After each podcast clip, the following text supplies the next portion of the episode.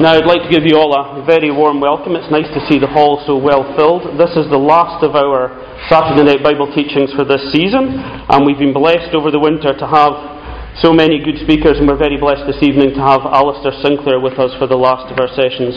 Next month, obviously, uh, on Saturday, the 9th of March, we will have our annual conference over in Victoria Hall in Torry, and the speakers expected are Stephen Grant and Douglas Mowat. And Stephen Grant will continue on the Sunday through to the Wednesday in Bible teaching at, just check my thing, uh, 7, 6.20 on the 10th and 7.45 on the 11th to the 13th.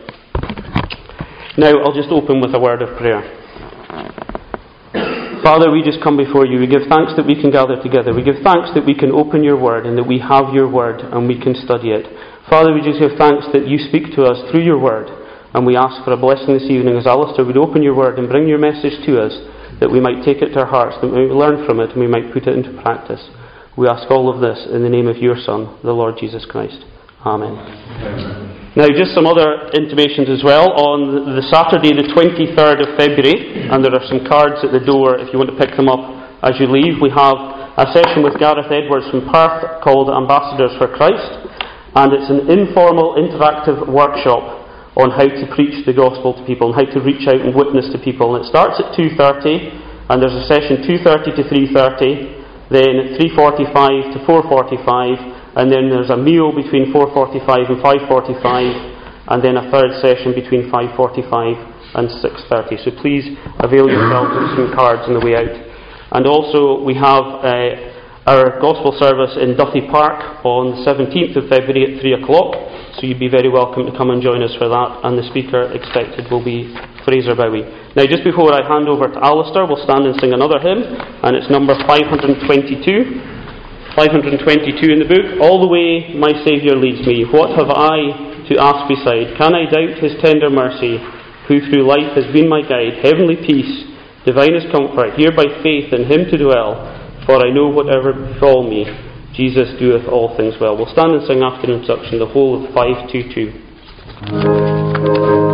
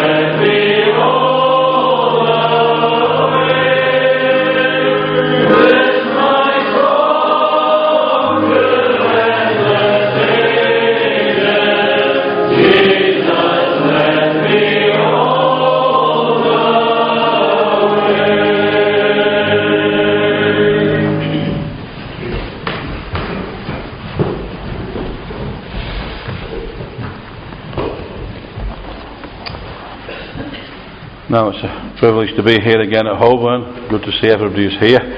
And we do trust that God will bless us tonight as we look at His Word. Uh, we're going to turn to a very, very familiar passage of Scripture, the letter to the Hebrews, and the opening verses, Hebrews and chapter 1.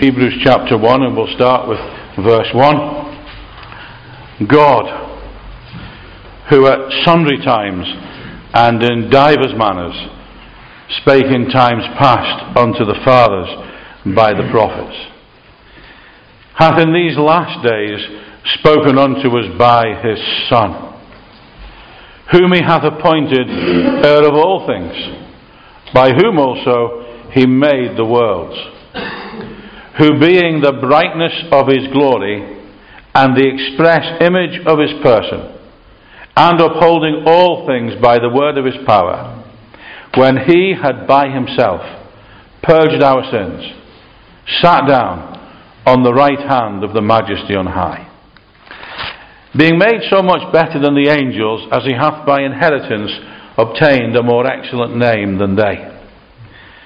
For unto which of the angels said he at any time, Thou art my son, this day have I begotten thee? And again, I will be to him a father, and he shall be to me a son.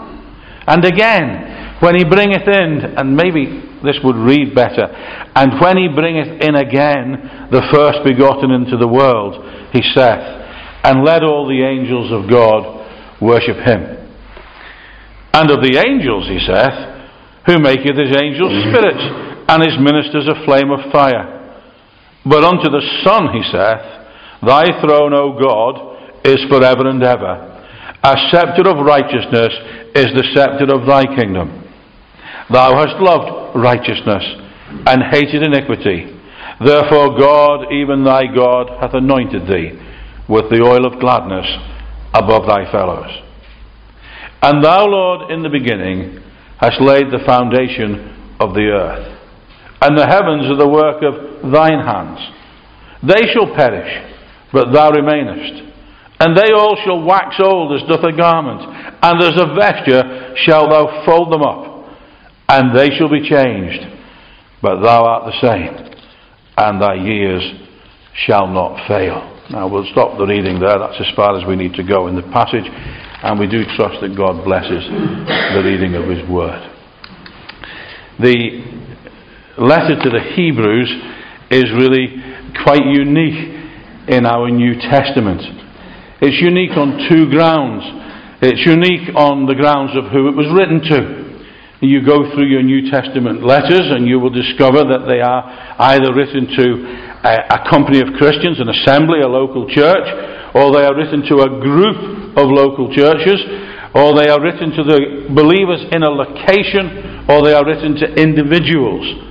But this letter alone is basically written to a race, the Hebrews. It's a name that was first used, of course, of Abraham. And when God brought that man out from Ur of the Chaldees, he separated somebody to himself. He began a period of time in his dealings with men when he started, rather than to deal with all the nations, but simply to deal with one nation. For roughly 2,000 years up to Abraham, from Adam, God had dealt with the nations. When he took this man out, he started to deal with one nation, one race, the Hebrews. And through Abraham, Isaac, and Jacob, and the God is often referred to as the God of Abraham, the God of Isaac, the God of Jacob, that race was established. And for another 2,000 years, he dealt with them.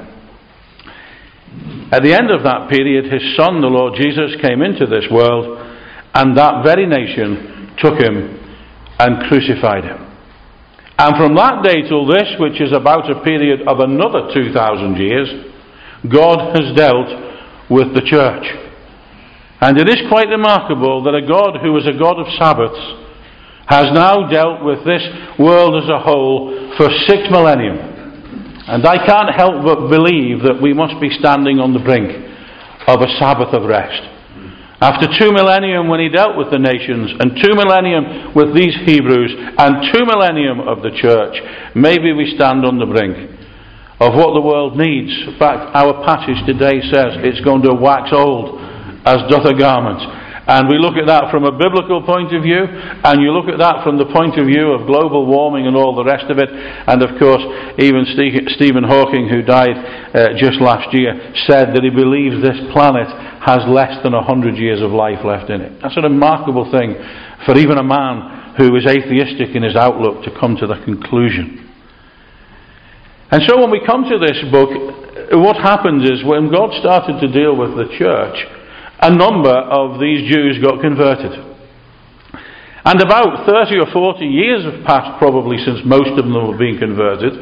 And when they got converted, they were expecting that everything to do with the old system would disappear and that what they had become as Christians would grow and flourish and perhaps would, would get to the same sort of heights as they saw it that that only God-given religion the world had ever seen had reached, that religion of Judaism. And it had reached even heights in that day, at least in the eyes of men, in that they had this magnificent temple that Herod had built for them, and 46 years in the building. And now, 40 odd years after they've got converted, you know what? That temple is still continuing. And the sacrifices are still taking place, and the high priest still going in, and a great day of atonement still taking place every year. And they may be starting to think, because what's happened to the Christians is very much like the day and age in which you and I live in. They have become marginalized. They have become, well, I would say today, people say that they live in a post Christian society. I think it's fair to say our Bible teaches us that this is an anti Christian society. And our country now, unfortunately, would have to be described in such a sad way. And for these people, they have now become the off-scouting and they're, they're meeting uh, in, in secret in many cases and the circumstances, and, and some of them are looking on and they're really starting to ask this question. Have we made a mistake? Have we left something which seems to be continuing now? They're only a few years away from AD 70, maybe only three or four years probably. And they didn't realize, of course, that that temple and everything associated with it was about to be completely destroyed, as the Lord Jesus had said, and it would be removed, that there wouldn't be one stone left upon another when the Roman hordes under Titus invaded Jerusalem and set it alight. The melting of the gold, etc., from the temple went into the seams between the stones, and they literally removed every stone from another so they could retrieve the molten gold. And the prophecy of the Lord Jesus was fulfilled in such detail. And so the writer picks up this book and he writes to them to really tell them that everything that they've left has been superseded. And it's a little bit like Paul when he wrote to the Philippians. We were saying once uh, over at uh, Woodside, but it's not just Woodside, Aberdeen as a whole. You seem to have a huge number of accountants in the assemblies in Aberdeen. And uh, you know, if you go through uh, Paul's letters, you'll see very often that Paul is sometimes he, he, he paints himself as a soldier, and sometimes he, he paints himself as an athlete, and sometimes as a farmer, and sometimes as a builder. And I think in the book of Philippians, he's an accountant. And if you look through the book of Philippians, you'll see he's reckoning and he's counting. And the big thing that he does is he gets a balance sheet out in Philippians. And on one side of the balance sheet, he puts everything that he ever had. His status, in fact, the fact that he was a Hebrew of the Hebrews, and everything that it meant. And on the other side of the balance sheet, he only puts one thing the Lord Jesus. And this is what he says. He says, When I put him there, I count everything over here but rubbish. And in a sense, I think that's exactly what the Hebrew writer does. Now, I'm not suggesting, because this is the second unique thing about this book, that Paul wrote the book of the Hebrews. You have to remember, the 13 letters before this begin with the word Paul.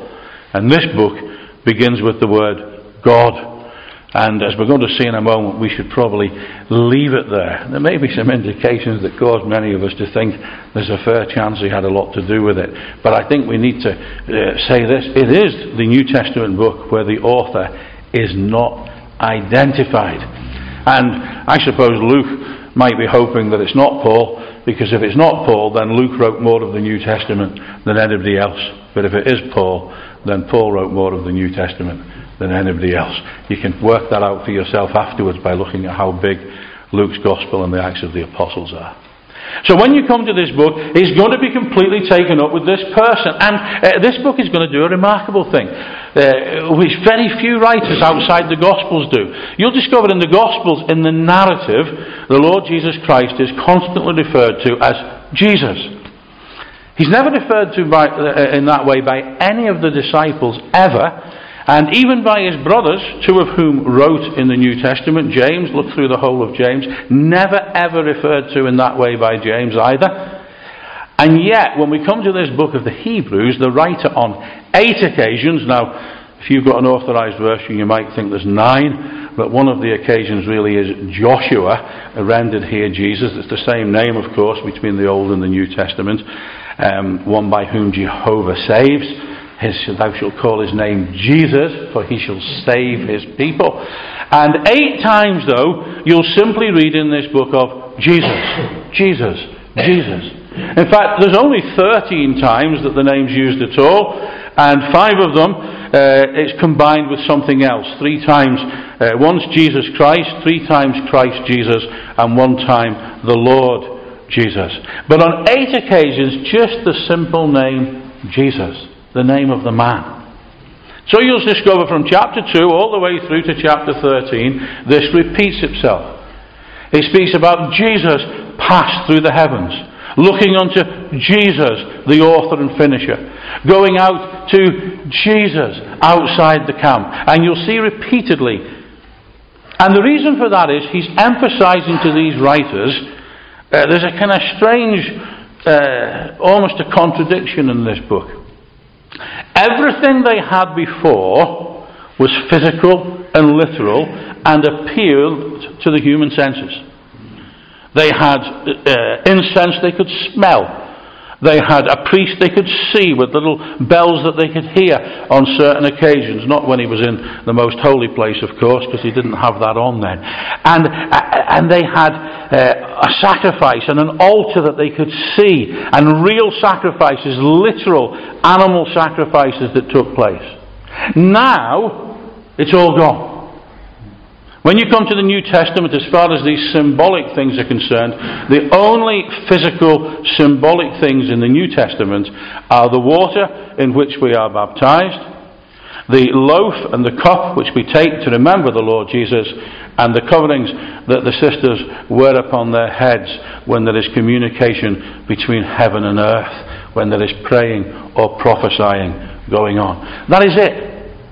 You might have an argument to suggest that, in a sense, marriage is a physical symbol of a spiritual truth as well, but it's not a church truth. And these are the only physical things in the New Testament. It's all gone. Now, you would look at that, humanly speaking, you say, they've gone from the tangible to the intangible. They've gone from that which is substantial to that which is ethereal. But in fact, the writer to the Hebrews is writing to say it's exactly the opposite. Everything they had before was just a picture. And now they've got the real thing. Everything they had before and all of these physical things. That is why elsewhere Paul can say to go back to that sort of thing is to go to the weak and beggarly elements. It is a sad thing today when Christians want to go back to that which is material and that which appeals to the senses and that which appeals to, to what is physical. Because what this book of the Hebrews teaches really is all of that belongs to an old economy. And now what they have and what we have is a person. It's very important for us to understand that. You, you get a grip in terms of assembly fellowship that the vital thing is this we gather to a person not a creed, not a, a list, not a, a, a, list of doctrines we can pin on the back of a hall. We gather to a person. That's not to say the doctrines of Scripture are not important, they're vitally important. But it's the person that is at the centre of everything. And so this writer writes, and as we're going to see tonight, he, he really deals very much with the person of the Lord Jesus. If you look at the opening six chapters, they're all about his person. When you come to chapter 7, You've just been told at the end of chapter 6 that the Lord Jesus has been made an high priest. And so from chapter 7 to chapter 10, verse 18, the writer now deals with the priesthood of the Lord Jesus. That's very pertinent to these people. It's very pertinent to you and I. This is one of the great, this is the greatest age that has ever been to be a child of God. There are numerous reasons for that. One is we're indwelt by the Spirit of God. One is we have the complete Word of God in our hands. And another is that we have a great high priest in heaven who represents us, who has walked this earth and lived as we've lived. And he's been tested in everything like as we are, and in all things apart from sin, he's been made like unto his brethren, and he completely understands us. Because he not only was, but he is a real man. I think it's uh, beautiful, you know, that when uh, Paul is recounting I better pour. I was about to just pick it up. It wouldn't look very good, would it? But uh, I'll, I'll, pour it out. It maybe, yeah. yeah. I wouldn't have wanted it photographed and then put in the Believers magazine. It is interesting, isn't it, when Paul is recounting his conversion to Agrippa in Acts 26. And he gives a little bit more detail than you would have got at the original account. And he asks the question, Who art thou? And the Lord Jesus gives this reply Jesus of Nazareth. You know, he'd been back in the glory for decades. And he still refers to himself as Jesus of Nazareth. It's a wonderful thing for the believer, isn't it, to know that we've got one who sympathizes. And as you go through that middle section, he'll point out that he's a far, far greater high priest than Aaron ever was. And, and Aaron, of course, was the first and the foremost of them because there's no degeneration. He doesn't have to offer for his own sins and then the sins of the people because he never had any. And he'll show its greater provision. It's not the blood of bulls and goats, it's his own precious blood. And he'll show that it's permanent, it doesn't have to be replaced. And in fact, the principle under which he's a high priest is greater because it's not after the law of a carnal commandment. How did you become a priest before a high priest? By an accident of death. Right? Not just an accident of birth, but also an accident of death. It was a carnal commandment, it was fleshly. And you'll notice, for example, that uh, the first two sons of, uh, of, of, uh, of Aaron were not good men. You see, not only could it degenerate, but it could regenerate, and in both cases it failed. But now there's a high priest who lives in the power of an endless life. And of course, he's made a permanent provision. And it's a better place because the place they had then, uh, well, it was a tabernacle, at least in, in this book it's painted as the tabernacle, and then a temple. But now it's heaven itself. It's not just a figure, it's not a picture. It's right into the inner sanctuary of God. And so there's a superior priesthood. And then if you look at the end of the book, when we come to uh, what is in largely the practical section, the appeal to these people, uh, I think it's not so much the person of the Lord Jesus and the priesthood of the Lord Jesus, but it's something to do with the presence of the Lord Jesus. You can look at that for yourself, but he, he speaks about going uh, the same way as he has entered in, that we go into the holiest. And he speaks about gathering together. Forsake not the assembling of yourselves together. And he speaks about a great company, uh, including an innumerable company of angels, a festal gathering. The spirits of just men made perfect. And we, who are described in this beautiful way, the church of the firstborn ones who are enrolled in heaven.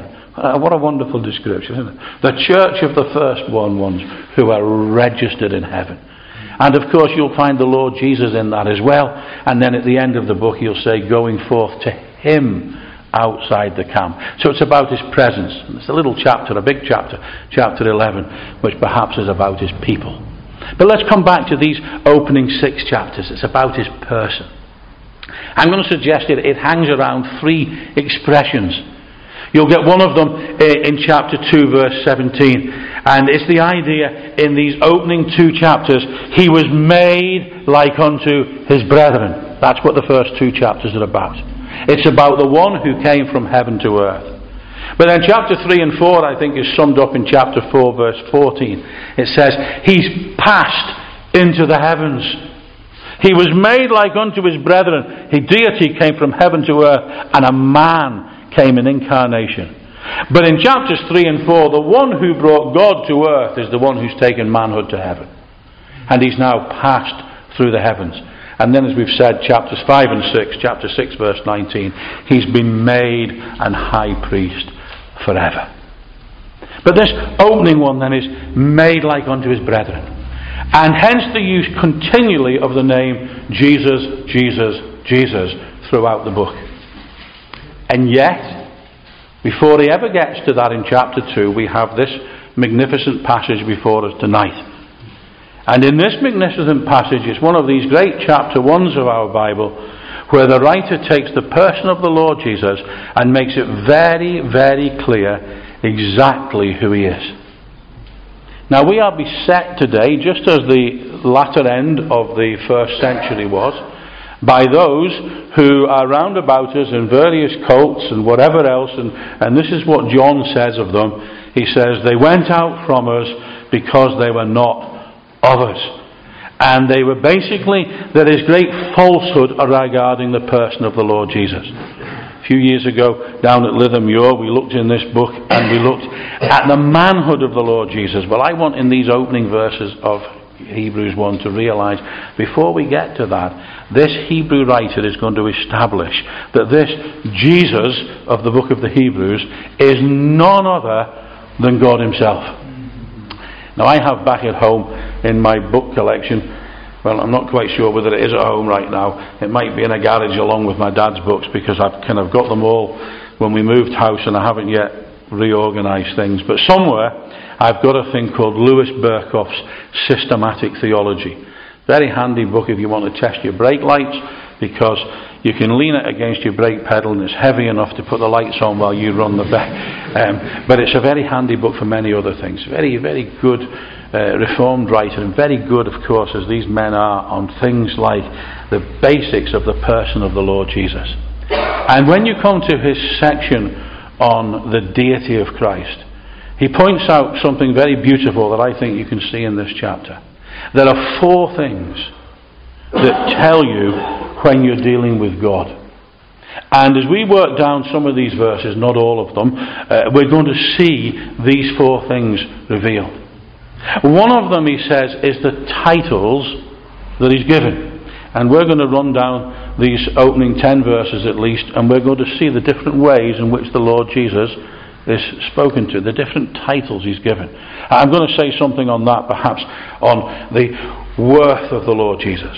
And then Mr. Berkhof says this there are certain actions that only God can do. The people knew that when the Lord Jesus was here. They said to him, when he would say to folks, Thy sins be forgiven thee, they would correctly say, Only God can forgive sins. And men have unfortunately put that to one side today in many places, but it's still very true. And then you'll find that that is, if you like, are, are the works that belong to deity. And we'll see them in this passage. And then there is what are the very essences and attributes of God Himself. I'm going to call that tonight, just to give you the, a heading to, to keep up. My wife's not here, so I can use alliteration. Uh, not only the worth of the Lord Jesus and the works of the Lord Jesus, but the wonder of the Lord Jesus. Particularly that expression the brightness of His glory and the express image of His person. And then, before we uh, leave the passage, we just want to pick up, that's why we read a bit further down, uh, that little expression. Let all the angels of God worship Him, because worship belongs to God alone and to nobody else. And that, of course, is one of the great proofs. So we just want to, to look at that in these verses, and maybe just encourage ourselves to have a right. Why are we going to see the wonderful intimacy? And we do have an intimacy with the Lord Jesus. It is a remarkable thing. He has deigned to call his brethren. We are his friends. You know that the saints at Woodside, I, was there a few weeks ago, and they're, they're going through John's Gospel, and they're, they're in the upper room, and you know we, we're looking at some of those beautiful passages. And there he says, now he says, you know, you don't tell your servants, but you do tell your friends.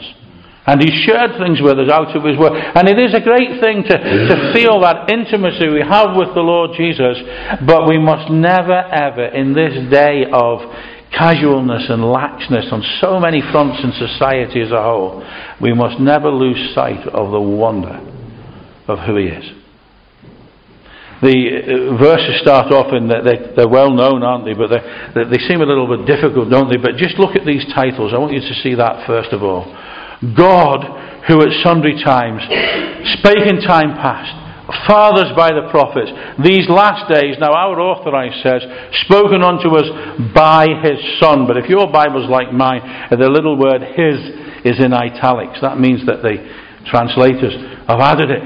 You know, the, the translators did a great job for us, didn't they? I was in, in, the, in, in Brussels this week, and uh, I wasn't coming back until Thursday morning, and I decided to go out on uh, stay in a very seedy hotel. It turned out I didn't know that in a place called Vilvoorde, and the reason I went out to Vilvoorde, uh, I wanted to go and see the museum in Vilvoorde because that's the place where the man more responsible than anybody for you and I having this book in our language. You know what they did to him in Vilvoorde? They took Tyndale out and they strangled him, but they never killed him. And they burnt him at the stake, and they did it so that you and I can read our Bible. And while there might be alterations, and ch- he, he largely, more than anybody else, is responsible for this authorised version. The fact that he's not credited at the beginning is an absolute disgrace. It's the biggest piece of plagiarism that ever took place. And the man translated the whole of the New Testament, more than 90% of what you have in front of you is his work, and the whole of the Pentateuch as well. And here, though, the little italics, His is not there. God has spoken to us in Son. Now you will notice it is in the singular. When you come a little bit further down this passage, you will discover of the angels, they are sons in the plural. But he is the Son in the singular, in a unique sense, the only begotten Son. And of course, that is a great title. We're also going through John's Gospel. We're not as, as far on as the folks at, at, Woodside, maybe in every sense, but uh, we're only in chapter 8 at the moment. And here's the remarkable thing, though, when you see them. Constantly, look at chapter 5, look at chapter 7. What is the great accusation against the Lord Jesus? He, being a man, maketh himself God. Why did he make himself God? Because he claimed to be the Son of God. The Jews knew. It's a pity the cults round about us don't know. That to be the Son of God means to be God Himself. You go back to the book of Proverbs and you'll see that very clearly in, in the words of that great mystical king when he says, Who can know Him? And His Son. Who is He? He's remarkable. And so the first little title here is Son. And of course, what we discover is here God has spoken in different ways at different times. He spoke in creation, and that's in these verses, isn't it? He made the worlds. He spoke in incarnation, and that's, of course, what we've got here. And he also spoke in inspiration. I would judge they are the three ways that God has communicated with man. First of all, in creation, He has put unique things round about us. I just pondered the other night, working downwards, lying in bed when I couldn't sleep, from the universe down to the galaxy, down to our own little solar system, down to our own little Earth with its moon, and then just you work right through, right down to all the things that constitute a human, and look at the wonder of what God has done. And that man in his blackness and his darkness try to explain it away when it is just so evidently radiating the proof of the Creator, even in its fallen state. It's just radiating it out at us. Well, God then spoke through these prophets at different times and in different ways. Some of them got visions. Some of them God literally spoke to face to face. And they recorded it in Scripture. And you remember that now. What you have in front of you are the words of God Himself. Not the words of these authors, and not even the words of a Tyndale, and not even the words of the 70 divines. They're the words of God. But He says, hath in these last days. God has now spoken in the most direct way possible because it is totally direct in Son, God Himself. Not through an intermediary, not partially, not in different ways, but completely and finally. That is why there is no further revelation. So whether it's Joseph Smith who goes out and claims to have seen an angel, or whether it's Muhammad who claims to have gone out and seen an angel, they're all false. Because this is God's final word. He's spoken in Son. But now look down a little bit further and see the, the, the, titles as you come down. The angels, of course, are the sons of God. We'll not get into any controversy over that in the Old Testament, but at the very least, we'll all agree that in the book of Job, or Job, if you prefer, they're the sons of God. Whether they are in the early chapters of Genesis, well, I think they are as well, but you might not agree with that. But we'll all agree in the book of Job, they're called the sons of God. But here's the Lord Jesus uniquely the Son. But then look when we come down to verse 8. Thy throne, O God, is forever and ever.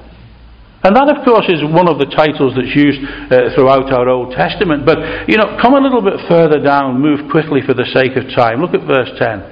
And thou, Lord, in the beginning, Lord. I want to stop a little minute for this because you see, uh, while we've pointed out that 13 times in this book you'll find the, the name Jesus as a whole, and eight of them it's just Jesus on its own, there's another name for the Lord Jesus that you'll find many more times. You'll find it 17 times. And that's the name Lord. And you will find this name Lord, if you look through your Bible, 748 times in the New Testament. You'll find in particular, if you go into the Acts of the Apostles, as the church is being established, and as they speak of the Lord Jesus throughout the Acts of the Apostles, 113 times it's clear the name Lord. And I want to suggest to you, and we make a little appeal here without being critical and without being hard. I believe Lord is the name of the age and the dispensation in which we live. I also believe that it is the name that is above every other name. I don't think it's a mystical name. I think the passage in Philippians 2 tells you that. He's been given a name that is above every name, that at the name of Jesus, not the name Jesus, but the name of Jesus, every knee should bow and every tongue should confess that what? That Jesus Christ is Lord. And that is the name. And I would just suggest, just appeal, that that is really the best way in which you and I can address our Saviour. He is Lord.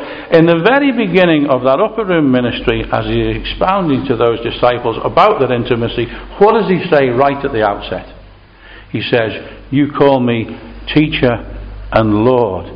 And you say, Well, for so I am. And we do need to remember that today.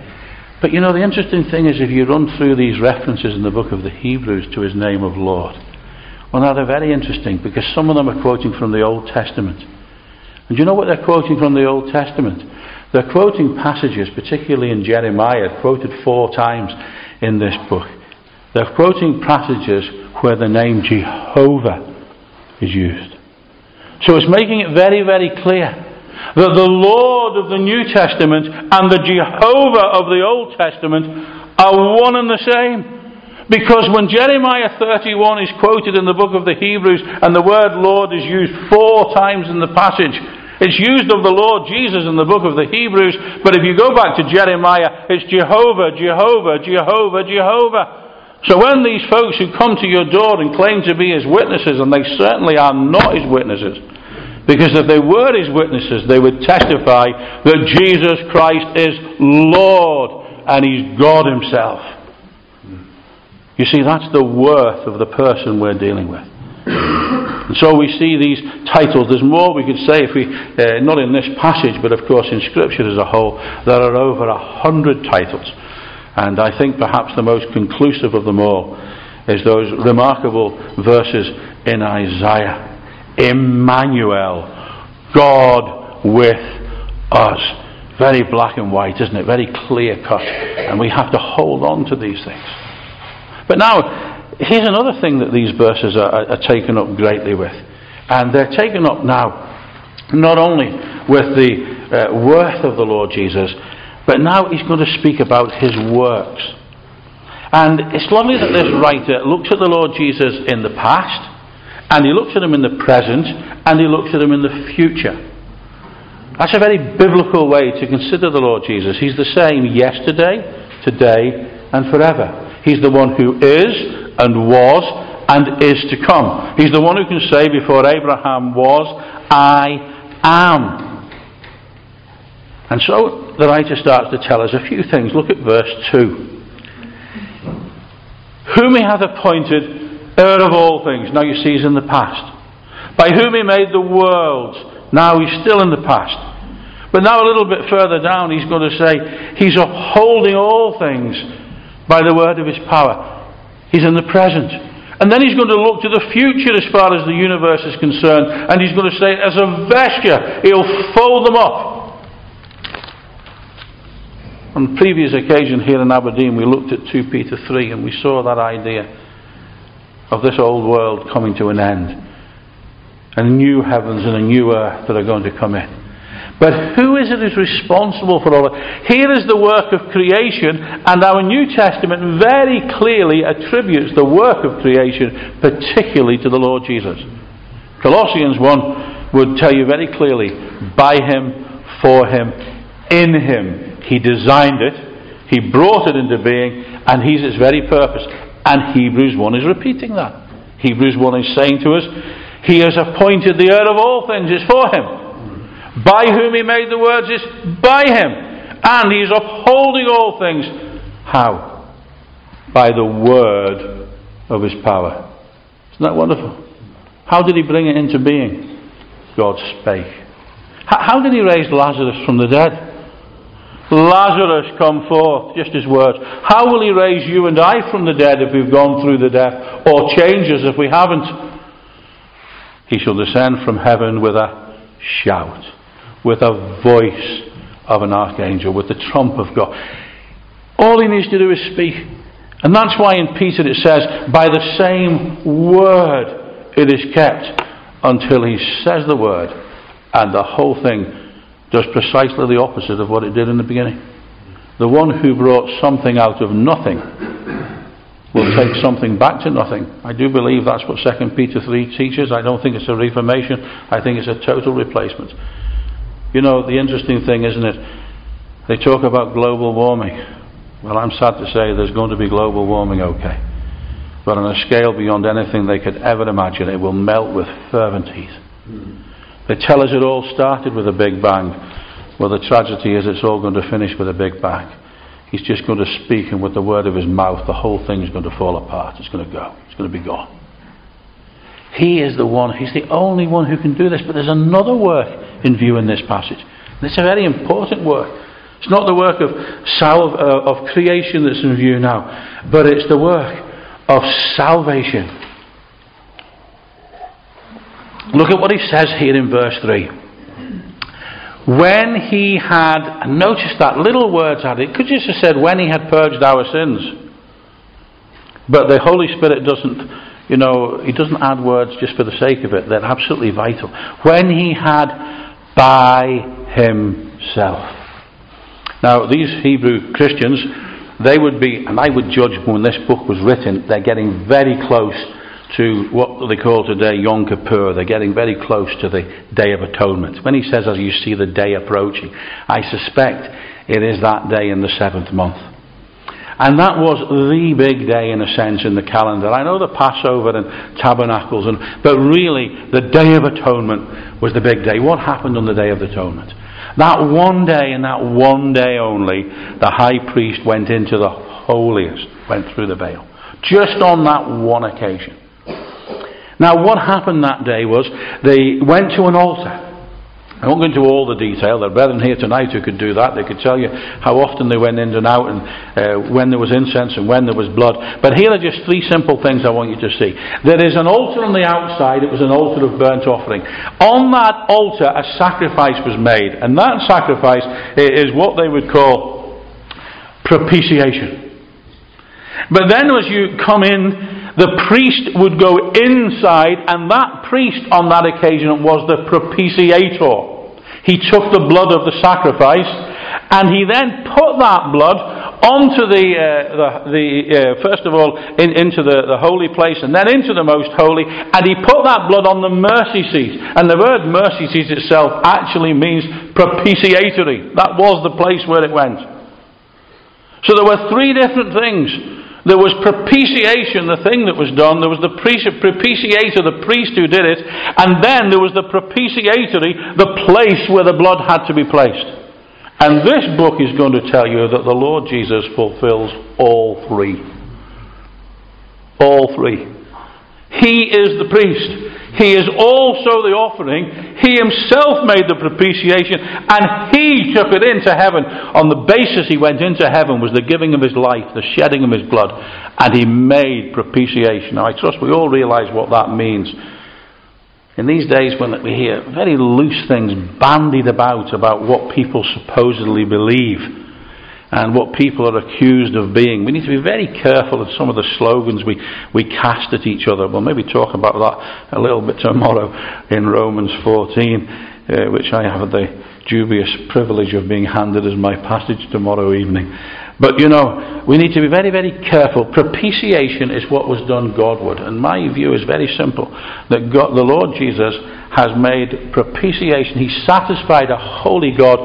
He has done enough for this universe, and if there were countless others, which there are not, He's done enough for that as well. But you and I come into the good of it when we get saved and the truth of substitution comes into play. But propitiation, you see, on that day of atonement, the whole nation was covered. Believe me, the whole nation were not saved. The New Testament tells you that. They're not all Israel that claim to be in Israel. There were many of them. Most of them fell by the way. But the nation was covered by the act. And in this book, he's going to tell them that here is one who is, he has by himself. Nobody else involved whatsoever. Salvation is entirely of him. He's done the law. You see, just as creation is a work of God, so is salvation. And the Lord Jesus has accomplished it all. Well, the people of the day knew only God can forgive sins. They were absolutely right. Only God could forgive sins. And He made it absolutely clear that's how He was able to do it. Because He is good. You know, I find it very sad nowadays. We, we seem to, you know, we see people commit the most horrendous uh, of crimes and dear souls, and we don't criticize them, but dear souls who have been wronged and they've lost loved ones, and we hear them stand up and they say, Well, now, I forgive them. Now, we don't want to be critical, but they can't. They don't have the grounds to. You see, sin ultimately is always against God. Look at what David said. My David had wronged that many people.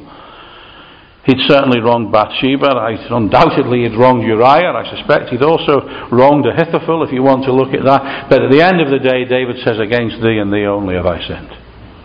Ultimately, all sin is against God. And only God can forgive sin. So we can make great sweeping statements. Look, when your brother wrongs you, you can forgive him. But when a brother or sister goes contrary to divine guidance and commits sin that has to be judged, it is not for you to forgive that, it's for God to forgive it. It's very clear. New Testament is very clear about That's what the, the uh, Corinthians were doing. They were turning a blind eye to things as though they had the power to do so. They don't. God demands that these things be dealt with. But nevertheless, the Lord Jesus alone. So that is, is the next, the works that he performs. And look at the heavens. We saw the, the, the, creation. We saw it in the past. We saw it in the present. We see it in the future. And he's the heir of all things. It's all ultimately for him. But now let's come to these two expressions and say something about the wonder of the Lord Jesus. I can always remember uh, my, my father often on a Lord's Day morning uh, at home in, in Huyton would, would quote these verses in his worship. I can almost hear him now.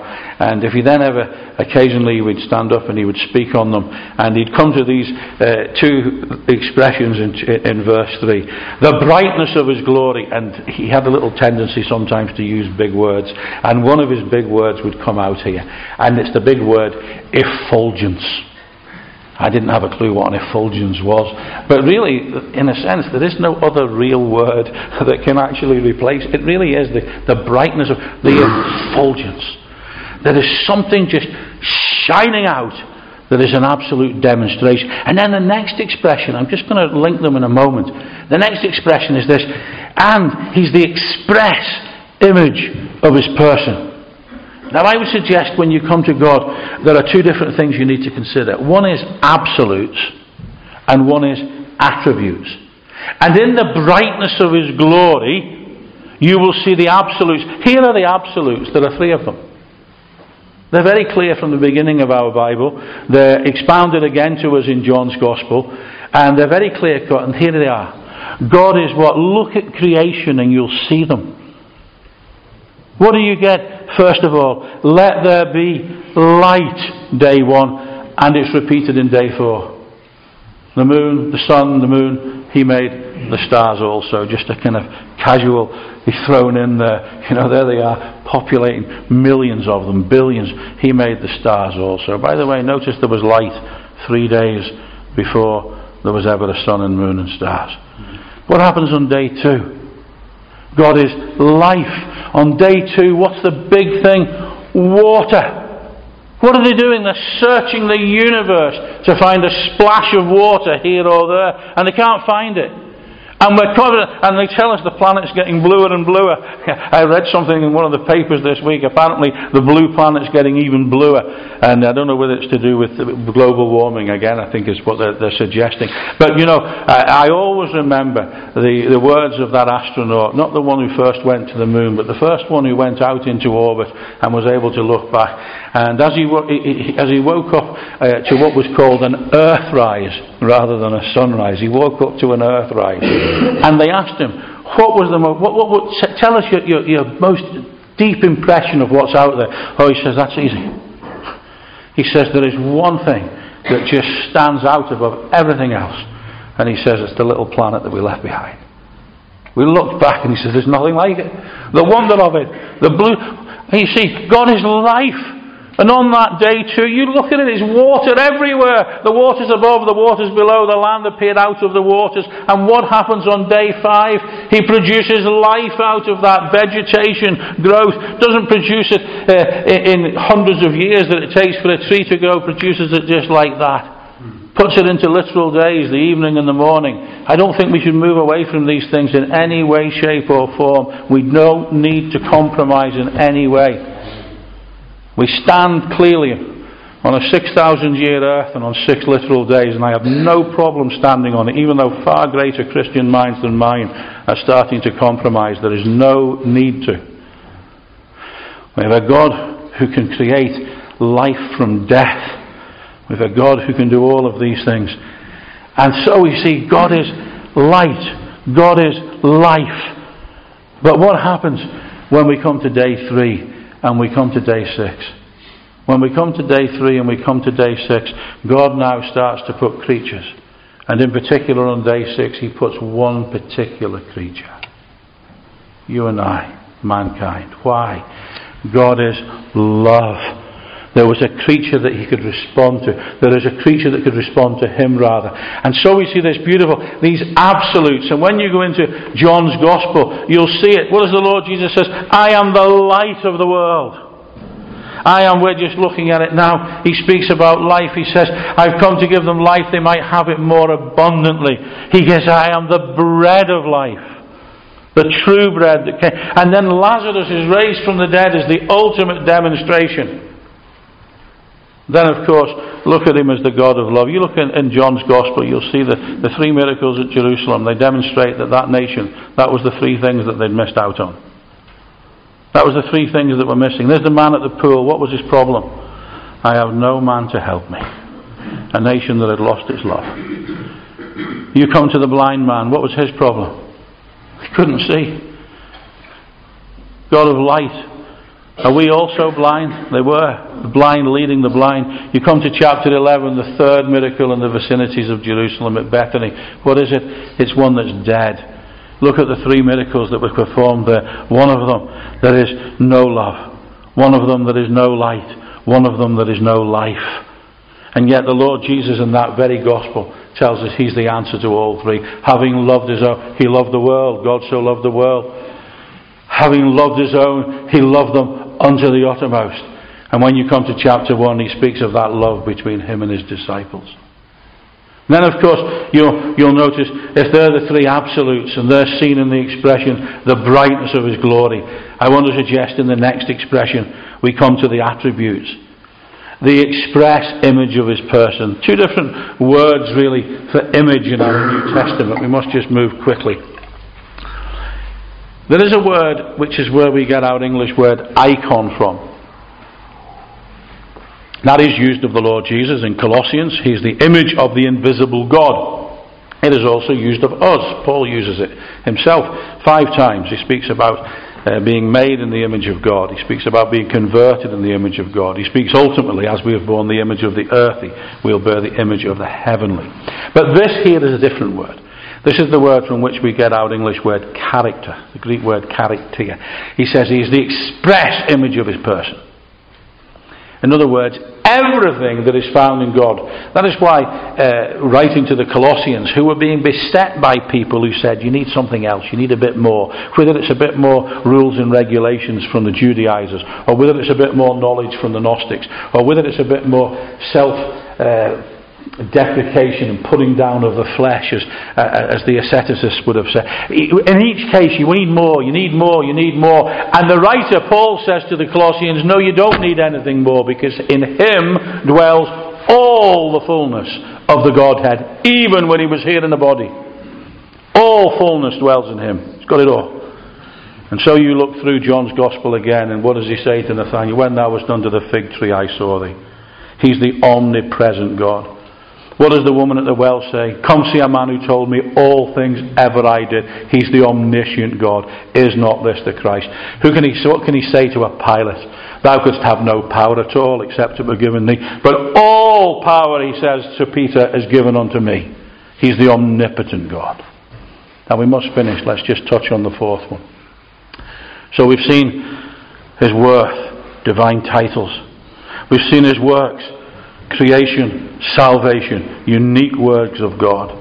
We've seen his wonder. He's the brightness of his glory, the express image of his person. God is light, God is life, God is love. He's omnipotent, he's omnipresent, he's omniscient. But then I want you to see this little expression just as we close here in verse uh, 5.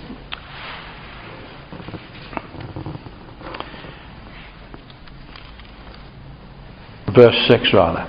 Now, this is looking to the future, so it's not looking back at uh, the Lord coming in incarnation. It's looking at him coming in glory. When he bringeth in again the first begotten into the world, let all the angels of God worship him. You go home tonight and get out, you don't need to get out a concordance. Most of you probably don't have one now. You've got something on your phone, a blue letter Bible or whatever it is. You look up the first mention. Now you'll need to look at in the, in the original language, not in English. Um, mention of worship in your Bible. It's not Genesis 22. Uh, I and the light go yonder and worship. That's in English, but you'll have to go back to Genesis 18. And here is Abraham, and what is he confronted with? He's confronted with what he thought initially were three men. But we find out very clearly when we come to the next chapter that two of the three men were in fact angels. And if you look at chapter 18, you'll find out clearly who the other man is. The other man who, uh, when he speaks, the Old Testament uses the word Jehovah, and when uh, Abraham speaks, he uses the word Adonai, and he recognizes that this is a divine person. This is what we would call a theophany, or perhaps more correctly, a Christophany. And it's the first mention of worship. It says Abraham fell down. That's the word for worship.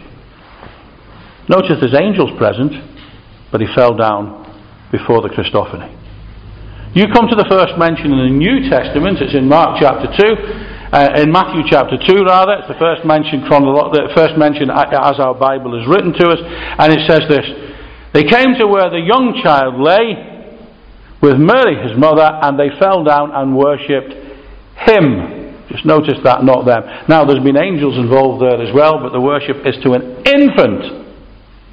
A newborn infant. We've two in the family at the moment. I saw one of them just uh, yesterday and another one today. Uh, and, and to think that these great men who came from these, they fell down and they worshipped an infant. Why?